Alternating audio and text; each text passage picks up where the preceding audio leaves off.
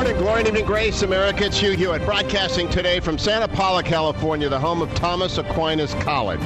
And this is really a very providential meeting of news and circumstance. The circumstances I stopped here last Memorial Day weekend because I'd heard about Thomas Aquinas College for many, many years from my friend John Agresto, who was president of St. John's University, and many other people in the Roman Catholic community in Southern California across the United States. So I was driving up to Ojai with the fetching Mrs. Hewitt and uh, went by way of the back road and stopped and was greeted by the wonderful Ann Forsyth, who showed us around the campus and took me into the most wonderful chapel I have been in in the United States. And I learned about the prayer. I said, I got to come back here and broadcast. And so we worked setting up this broadcast for six months. This date worked, this date didn't work. We changed, we canceled, we Im- innovated, whatever. It's the 40th anniversary of Thomas Aquinas College, so it's a great year to be here.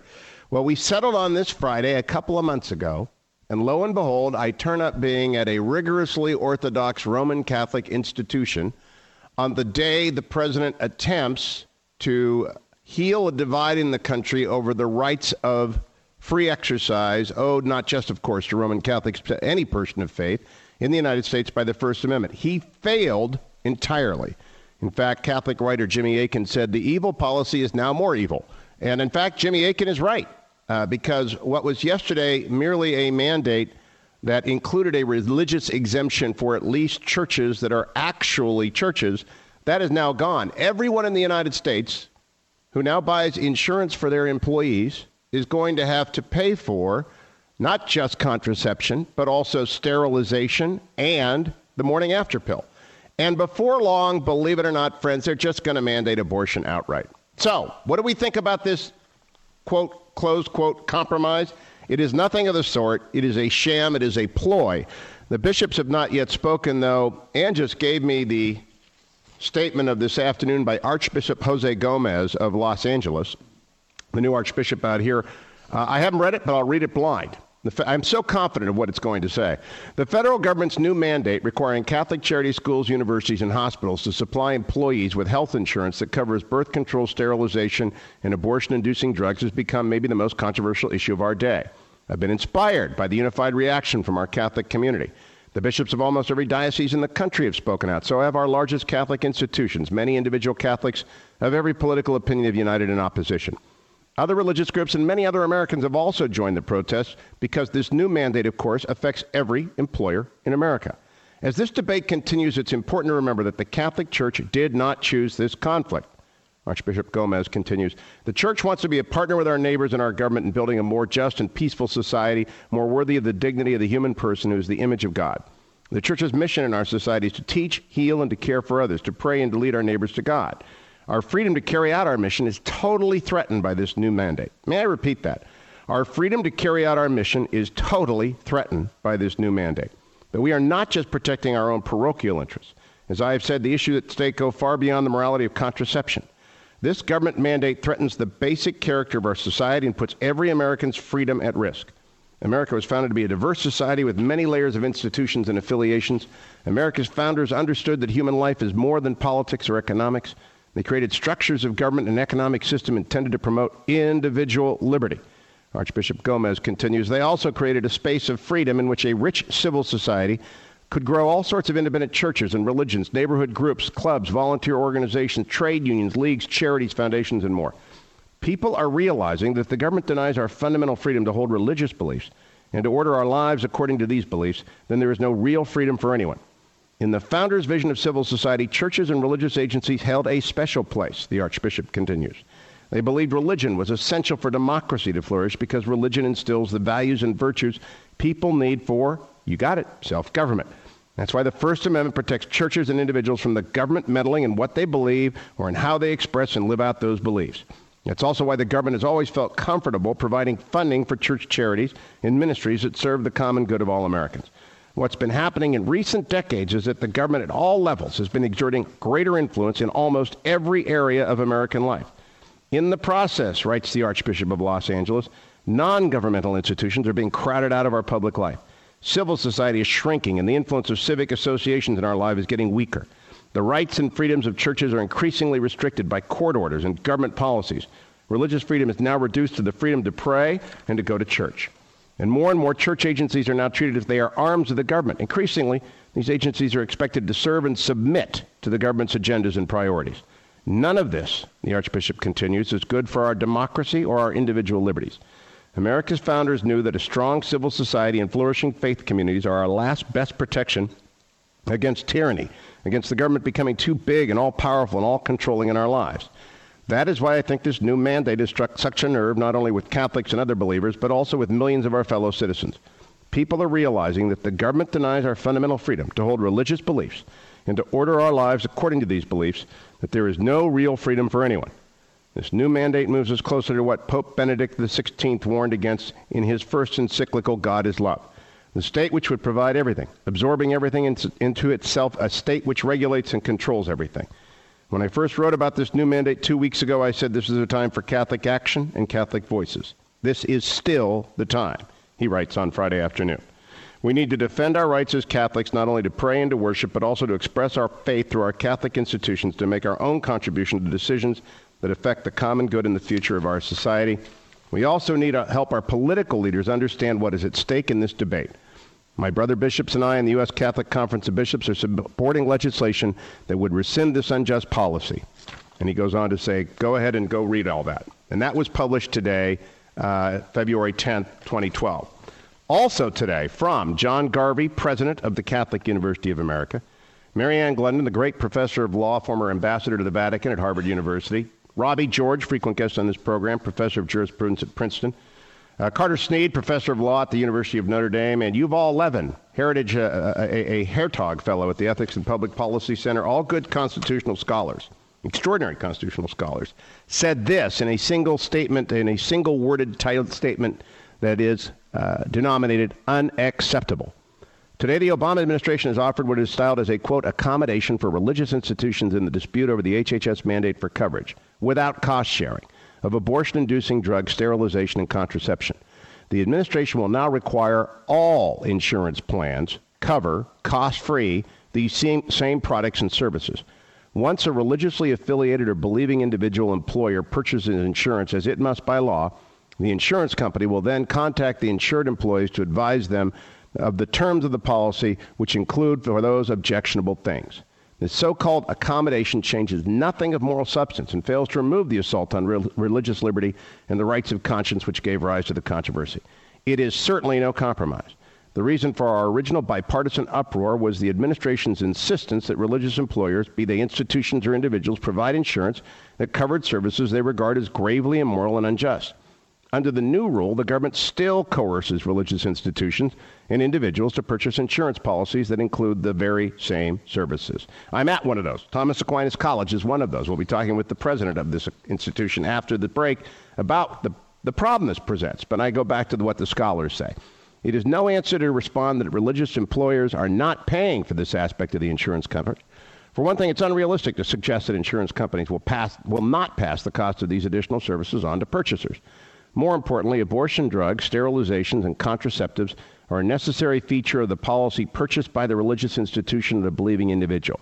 They will only be made available to those who are insured under such a policy by virtue of the terms of the policy. It is morally obtuse for the administration to suggest, as it does, that this is a meaningful accommodation of religious liberty because the insurance company will be the one to inform the employee that she is entitled to the embryo destroying five day after pill pursuant to the insurance contract purchased by the religious employer. It does not matter who explains the terms of the policy purchased by the religiously affiliated or observant employer. What matters is what services that policy covers. This is like elementary stuff. This is really uh, high school level logic that the president attempted to uh, avoid or at least uh, presume that people listening could be easily fooled. The professors conclude the simple fact is that the Obama administration is compelling religious people and institutions who are employers to purchase a health insurance contract that provides abortion inducing drugs, contraception, and sterilization. This is a grave violation of religious freedom and cannot stand. It is an insult to the intelligence of Catholics, Protestants, Eastern Orthodox, Christians, Jews, Muslims, and other people of faith and conscience to imagine that they will accept an assault on their religious liberty if only it is covered up by a cheap accounting trick. Finally, it bears noting that sustaining the original narrow exemption for churches, auxiliaries, and religious orders, the administration has effectively admitted that the new policy, like the old one, amounts to a grave infringement on religious liberty. The administration still fails to understand that institutions that employ and serve others of different or no faith are still engaged in a religious mission, as such, enjoy the protection of the First Amendment. I think all the bishops are going to get here, uh, probably by Monday. And, uh, and the protest will go on and the considerable political activity stirred up among Democrats. There isn't a Republican in the country running for office who is going to be in favor of this outrageous mandate. But I think the Democrats are going to realize that when the president of Planned Parenthood stands up and applauds a new policy, a so-called compromise, it's not a compromise, it's a trick. Now we'll get down to what is a uniquely Catholic institution when we come back as we broadcast from Thomas Aquinas College in Santa Paula today. You're listening to the Hugh Hewitt Show. Dr. Michael McLean, president of Thomas Aquinas, joins me. Uh, president McLean, thanks for having me on your campus today. You're very welcome, Hugh. We're glad to have you. You know, I have been to uh, uh, William Jessup, I have been to Regent, I have been to Hillsdale, I have been to Biola. I have never been to a Roman Catholic campus before, so this is my first. Thank you for having me. Well, I hope you enjoy it, and uh, I'm sure the uh, broadcast is going to go very well. All right, now tell me, tell the audience before we talk about this policy that I opened the show with, a little bit about Thomas Aquinas. Congratulations, 40 years you've been in this valley. Exactly right. Um, we're uh, uh, a thoroughly Catholic college. We were founded in 1971. Uh, began with 33 students. Uh, actually, our first campus was on was in Calabasas, which is about an hour south of here. We've been on this site since 1978. Uh, I joined the faculty in 1978, so I've been here about 34 years. Uh, we've gradually built our enrollment from the original 33 up to about 355 right now. We have uh, over 35 full time teaching faculty, and we've uh, been committed to the same academic program from the very beginning. A program which requires students to study four years of serious Catholic theology and philosophy, uh, four years of natural science, four years of mathematics, uh, four years of literature, a year of music, and two years of language, in which we study Latin.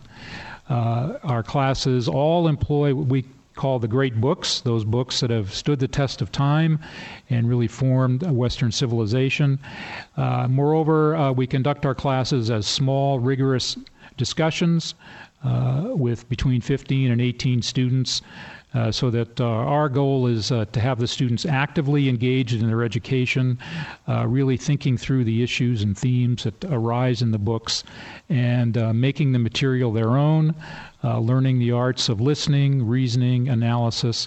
And we think we've been very successful through these years, and we look forward to another 40. Well, congratulations on 40, and now 335 students, did you say, in residence? Now? About 355. 355. Yeah. And uh, graduates around the world. I, I, saw your 40th anniversary book from uh, the Afghanistan base lieutenant in the Marine Corps to uh, cl- uh, clergy all over the globe and healthcare professionals. It's an extraordinary accomplishment. 40. Well, thank you, uh, Hugh. We're very proud of our alumni. Uh, they're serving the church, the country, and their communities in all walks of life uh, medicine, law, education. They're raising uh, good families, we think. And uh, we're especially proud, as you might uh, imagine, being a Catholic college with the number of religious vocations that have come out of the school. We've ordained uh, right around 53 Catholic priests in, in 40 years of, of history, uh, and another 35 or 36 women religious pursuing their vocations around the world. So, what is it that makes it distinctly Catholic? Well, I think it's our first of all our commitment to the uh, uh, the teaching authority of the Catholic Church. We take that very seriously. We take our faith commitment very seriously. Uh, and following the guidance of the Catholic Church, uh, the study of St. Thomas Aquinas, uh, as you can imagine, this being Thomas Aquinas College, the study of uh, St. Thomas Aquinas occupies a principal uh, place in our curriculum. So, uh, our four years of theology begin with the study of Scripture in the first year, uh, the study of the fathers, early fathers of the church in the second year, and culminates in the third and fourth year with a careful study of the of the most important parts of St. Thomas's Summa of Theology. Uh, and the church has, throughout its history, recommended St. Thomas as one of the as the perhaps principal theologian uh, in its intellectual tradition, and we're honored uh, to uh, take him very seriously seriously and encourage our students to study his works with great effort and energy. Now, I'm also going to stress, for the benefit of the audience across the United States, from Alaska down to Florida and from New York out to Hawaii, this is a thoroughly Catholic campus. The Our Lady of the Most Holy Trinity Chapel, which is beautiful. I'm going to talk to uh, the architect about this. Really, one of the most extraordinary uh, houses of worship I've ever been in, and it's relatively young. It's so gorgeous. But uh, how often do students attend Mass, and what is the quote requirement close quote about that? Well, we don't uh, have a requirement per se for Mass attendance. We do offer four Masses a day. Uh, we have uh, an extraordinary form, Latin Tridentine Mass, very first thing in the morning, and then three ordinary form or Novus Ordo, Ordo forms of the Mass the rest of the day. I'd say our daily Mass attendance is very high. Probably 75 to 80 percent of the students attend Mass daily, but it's not a requirement. Uh, they do so, I think, out of their uh, love for God, the good Catholic formation that they've received at home, and uh, I think I think the educational program, with its with its emphasis on the study of Scripture, uh, the study of of uh, St. Thomas's uh, uh, articles on the incarnation and the sacraments, uh, God's existence and attributes, is really uh, conducive uh, to the spiritual life, and I think bears fruit in uh, in their worship of God, and then of course after after graduation in their service to the church. Now, there is a statement of faith for your faculty. Uh, I, I, don't know where I put it. I have it in here somewhere. Uh, so, everyone who teaches here has got to sign the statement of faith. Well, uh, yes specifically, all Catholic faculty take what we call the oath of fidelity and make a profession of faith when they're first appointed to the faculty. They do that in a public uh, ceremony that's part of our convocation, at which we open up uh, every academic year, the beginning of the academic year. And uh, we uh, are very careful to appoint faculty, uh, Catholic faculty, who uh, take uh, their faith very seriously and take their commitment to the church very seriously, and who agree uh, at the front end to uh, take the oath and make the profession of faith. And this oath has always been here? Uh, well, it's uh, it was something we implemented probably uh, 10 or 15 years ago, but but the what it signifies, the fidelity to the Catholic faith and the fidelity of the Catholic Church, has always been an integral part and an essential part of this college. Now, here's the tough question bordered by today's news. Right. Having taken this oath, can you can you sponsor an insurance plan that provides for the morning after pill? Well, uh, it uh, in my opinion, I, I, don't think we can. I mean, we take our commitment to the church's moral teachings very seriously. And uh, I think for us to in any way subsidize or enable uh, behaviors or medications or actions which the church has declared to be uh, immoral is something we can't possibly do. Uh, it's important that we uh, witness to our students and to our uh, constituents, to our benefactors, complete loyalty to the teachings of the church and I think that would mean uh, it would be impossible for us to either directly or indirectly subsidize uh, activities which are considered uh, in, immoral and sinful. So now, I know you haven't had a chance to study it yet, but you heard me read the Archbishop's letter and you heard me read the statement of the con law professors, and you heard my analysis that this is a sham. Uh, do you have an, an, instinct that you are willing to say at this point, not having yet had a chance to study the actual regulations the president put forward about his so-called compromise? Well, I heard the uh, president's press conference this morning, and uh, immediately I was struck with the fact that it seems to me that uh, his remarks did not in any essential way change the situation. Uh, what he's saying now is that uh, the institutions themselves won't uh, directly fund the services that are in question, but rather the insurance companies be uh, responsible for the uh, financial costs associated with those services. America Cheers broadcasting today from Thomas Aquinas College in Santa Paula, California. Great book school, thoroughly Roman Catholic. I have three game, uh, guests in front of me right now. From the class of uh, 2012, Nathan Dunlop. From the class of 2013, Ashley Gracer. And Thomas Quackenbush from the class of 2014. Welcome to you all. I'm going to start with the senior. Nathan, where are you from originally? San Jose, California. Okay, and, and so you're graduating this year. Yeah, in what May. Do you, what do you intend to do next year? I want to enter the animation industry for film and television. And how did you pick that up at a great book school? I had that idea before I came here. And did they um, add to your skill set?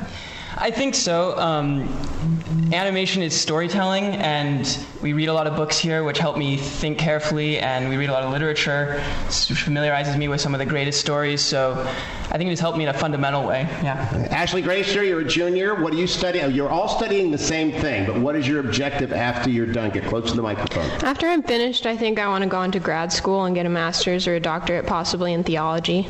In theology? Yeah, Where are theology you or from philosophy. originally? I'm from Albuquerque, New Mexico. Okay, California and Albuquerque. Let's go to Nathan Dunn and uh, Thomas Quackenbush then. Thomas, you are a sophomore. Yes, sir. Where are you from? Well, I was born in Indiana when my parents were at Notre Dame, but I've lived in Ojai for the last 20 years. All right, and so what do you intend to do post Thomas Aquinas? You know, I don't really know.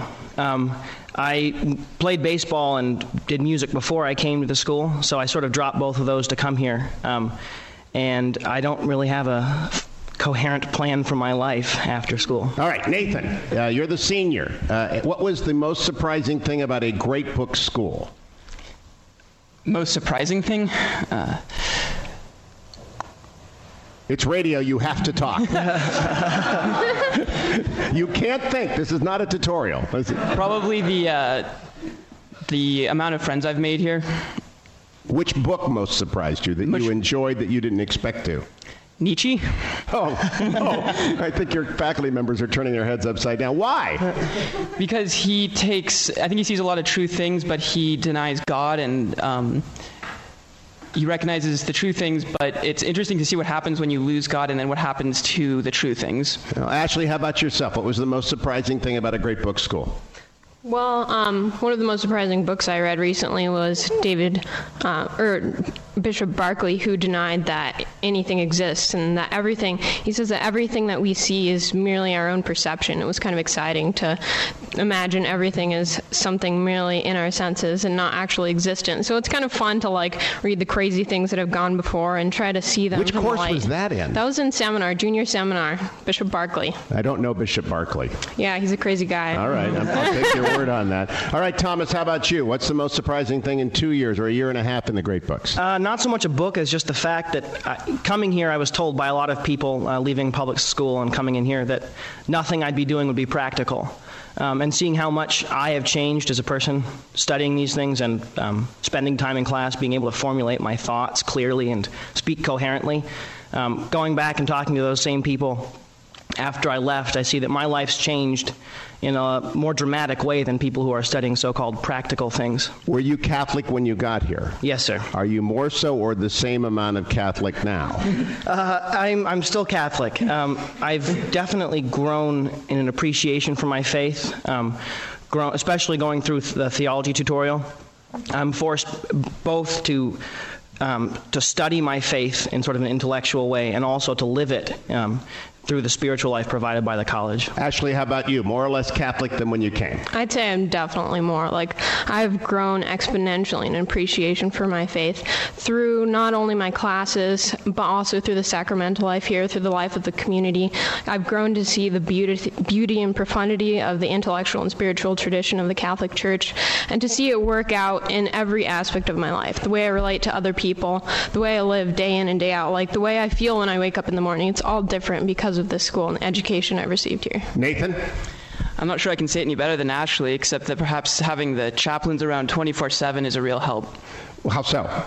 Um, just having someone to always talk to, confession is always available, and they can answer any question on the Catholic faith. What would you three? This is a tough question to ask young people, um, especially when President McLean was just up here. But I'll ask you: What would your opinion be of the college if they submitted to the president's edict of either last week or today? What do you think, uh, Thomas? Uh, that would be a, I think, grave failing in our um, in we claim to be Catholic, and mm-hmm. if we submitted to that, we wouldn't be acting in a manner corresponding to what we say. Nathan, what do you think? Get close to the microphone. I agree with Thomas. You would be disappointed in the school? Yeah, I think that would be a mistake. Ashley? I too would be disappointed. I think we should hold true to the te- to our Catholic tradition and to the authority, teaching authority of the church. And I, I know I for one would be really disappointed if the college didn't uphold that. You three are tremendous representatives of Thomas Aquinas. Thank you for joining me. I'm coming right back with the architect of this extraordinary chapel, Our Lady of the Most Holy Trinity, here in Santa Paula, California, on the campus of Thomas Aquinas. Don't go anywhere, America. It's the Hugh Hewitt Show.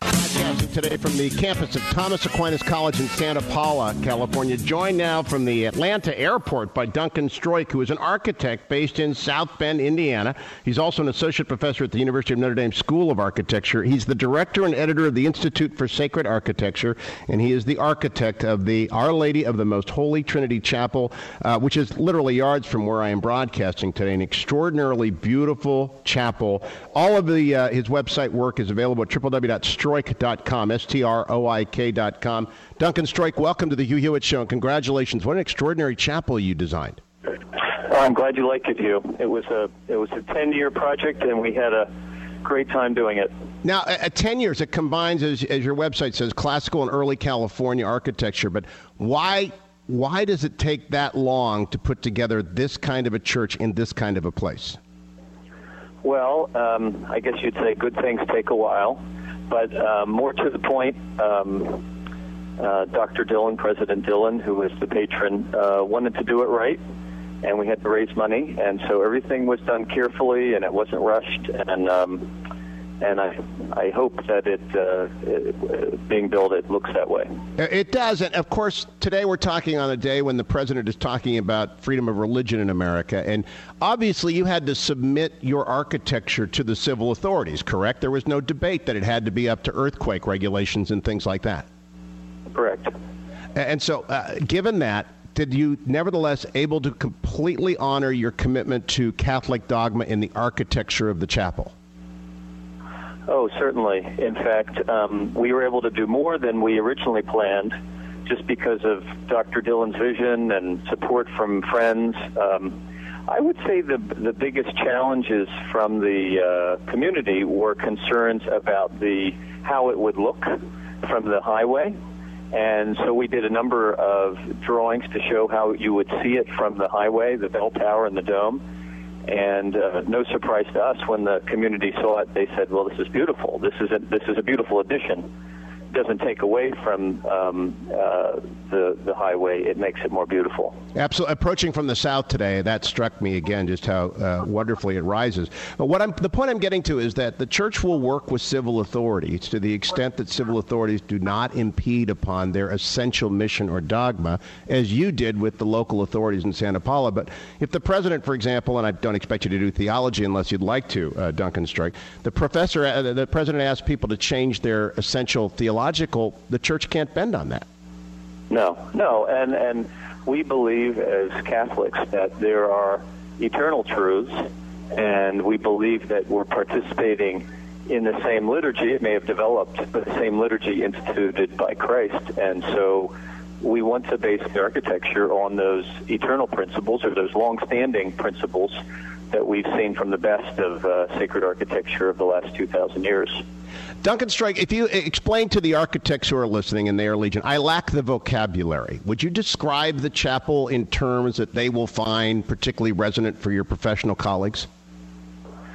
Well, um, I guess it's uh, you know it's it's meant to be a cruciform uh, church with an interior that has um, uh, columns and arches, and then at the crossing, a dome.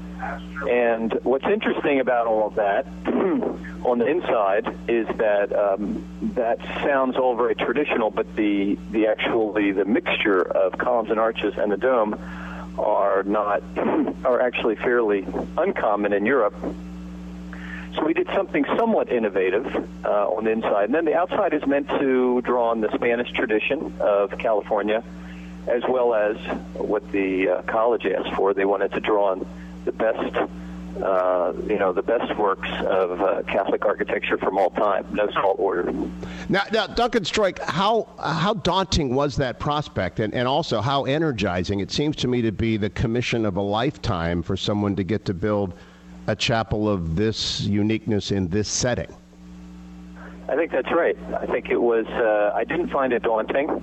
I like challenges, and I like uh, the chance to do something that is fully traditional and classic, but at the same time has some, let's say, innovative aspects. Or and um, as one great uh, classical architect put it, uh, uh, doing classical architecture is like playing chess against the best who have ever done it, and so there's kind of a, a, very positive competition against all the best works of the past.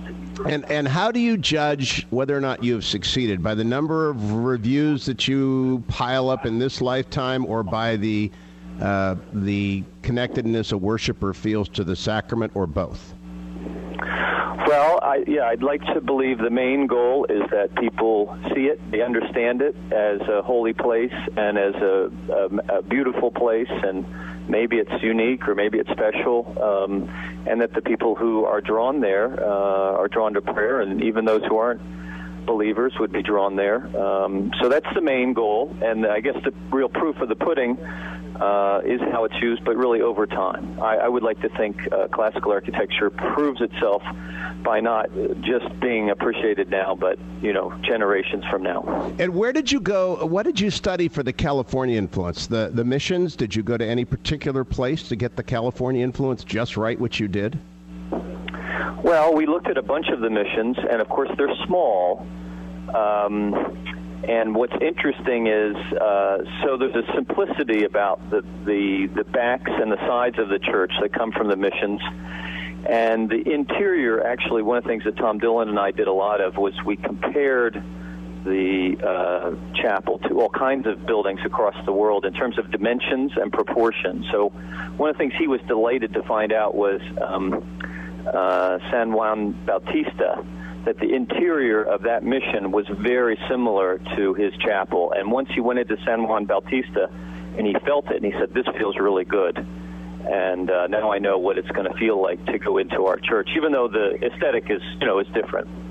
Well, it is certainly gorgeous. I have not been to that one, but my congratulations, uh, Duncan Stroik, on an amazing work of art, and uh, would send everyone to www.stroik.com or perhaps to thomasaquinas.edu to see pictures of it. Thanks for joining us on a busy travel day. I hope you get out of Atlanta on schedule. I'll, I'll be right back, America, from the campus of, of Thomas Aquinas College. I hope you got the point of that, not just to tell you about a thing of beauty, but to note how everything works together at a Catholic institution and has to be in accord with Catholic doctrine, something the president is not recognizing when he says now this wonderfully unified place has to adopt his particular ideology. 55 minutes after the hour, American Hugh Hewitt broadcasting today from the campus of the beautiful Thomas Aquinas College, a great books college in Santa Paula, California. Roman Catholic to its core. The only trouble with this visit is that the audience is so super serious. They're, I, I think they're, they're all thinking a lot, and they're just thinking great thoughts about great books, and they're sitting here, all these wonderfully serious dudes. If you love the idea of a great books curriculum, as I do and have said many times, our friends at Biola do it, of course, under the guidance of John Mark Reynolds, and my friend John Agresto ran the Johnnies down in New Mexico for so long. Come up and visit. And if you're a high school student and you think, that sounds wonderful, uh, they have a high school summer program, which you can learn about at thomasaquinas.edu. And if you just want to come visit, the best time to do that is by uh, by calling up the director of development, Anne Forsyth and saying, I want to come and see it. But if you want to help it, there's a golf tournament on Monday, May the 21st at Sherwood Country Club, which you'll never see unless you participate in this golf tournament because Sherwood is really, we're talking super hard to get onto. If you're a golfer, help out, go to thomasaquinas.edu. On the question of the president's announcement today, I got an email from my buddy, the secular Jew, Hank. Uh, I say that because Hank and I are co authors of a book on the fair tax. He's a retired partner from Deloitte Touche. He teaches accounting at Chapman University, where I teach law, and he doesn't mind my saying he's a secular Jew. It's like ask a Jew too. I talked to Dennis, and then I talked to Hank. Here's what Hank writes. He's an accountant, remember, and a very good one, senior partner at Deloitte. Hugh, at the end of the day, the compromise requires the church, directly or indirectly, to fund the morning after pill. I cannot imagine that the bishops can buy into this. My piece below gets to the point that the president must now clearly be indicating that life does not begin at conception. I would love some survey data, but I would guess that there's a significant portion of the public that believes there is no distinction between abortion and the morning after pill. And I think, Hank, you are right. This is what he writes for wider consumption. Obamacare provides that an employer must provide health insurance or face severe penalties. The birth control compromise offered today by the president provides that a church related charity need not provide birth control as part of its health insurance policy for employees, but the insurance company selected by the church related charity must provide these services to its employees for free. If we are looking for a distinction without a difference, we have found it. Looking only at the economics, someone has to pay for what can amount to a $60 a month benefit. Who will pay for this, quote, free benefit? There are only two alternatives. Either the free benefit will be included in the cost of the religious related charity's premium, or it will be spread to every premium of every client of the insurance company. Either way, it will be either way, the religious related charity is going to pay for all or a portion of the birth control benefit for its employees. Nothing is free. We learned two things here. The underlying philosophy on this issue, writes Hank, at the White House is that they are in- insisting on the substance of the requirement that all employers, including religiously affiliated organizations, must provide for birth control and the morning after pill and sterilization for their employees. However, they are willing to engage in a subterfuge to get there. Think rationalization because this compromise is nothing more than that. The second thing we learn is that the president has either come to a partial conclusion as to when life begins or he does not believe that anyone who funds the death of an embryo is complicit in its death. He goes on to talk at great. I'll post it later, but uh, Hank, my secular Jewish accountant friend, got right to the heart of it. A distinction without a difference. Nothing changed today, and I don't think you'll see the bishops change their opinion. More from Thomas Aquinas College when I return to hour number two of today's Hugh Hewitt Show. Contrary to their doctrine. I'll be right back on the Hugh Hewitt Show.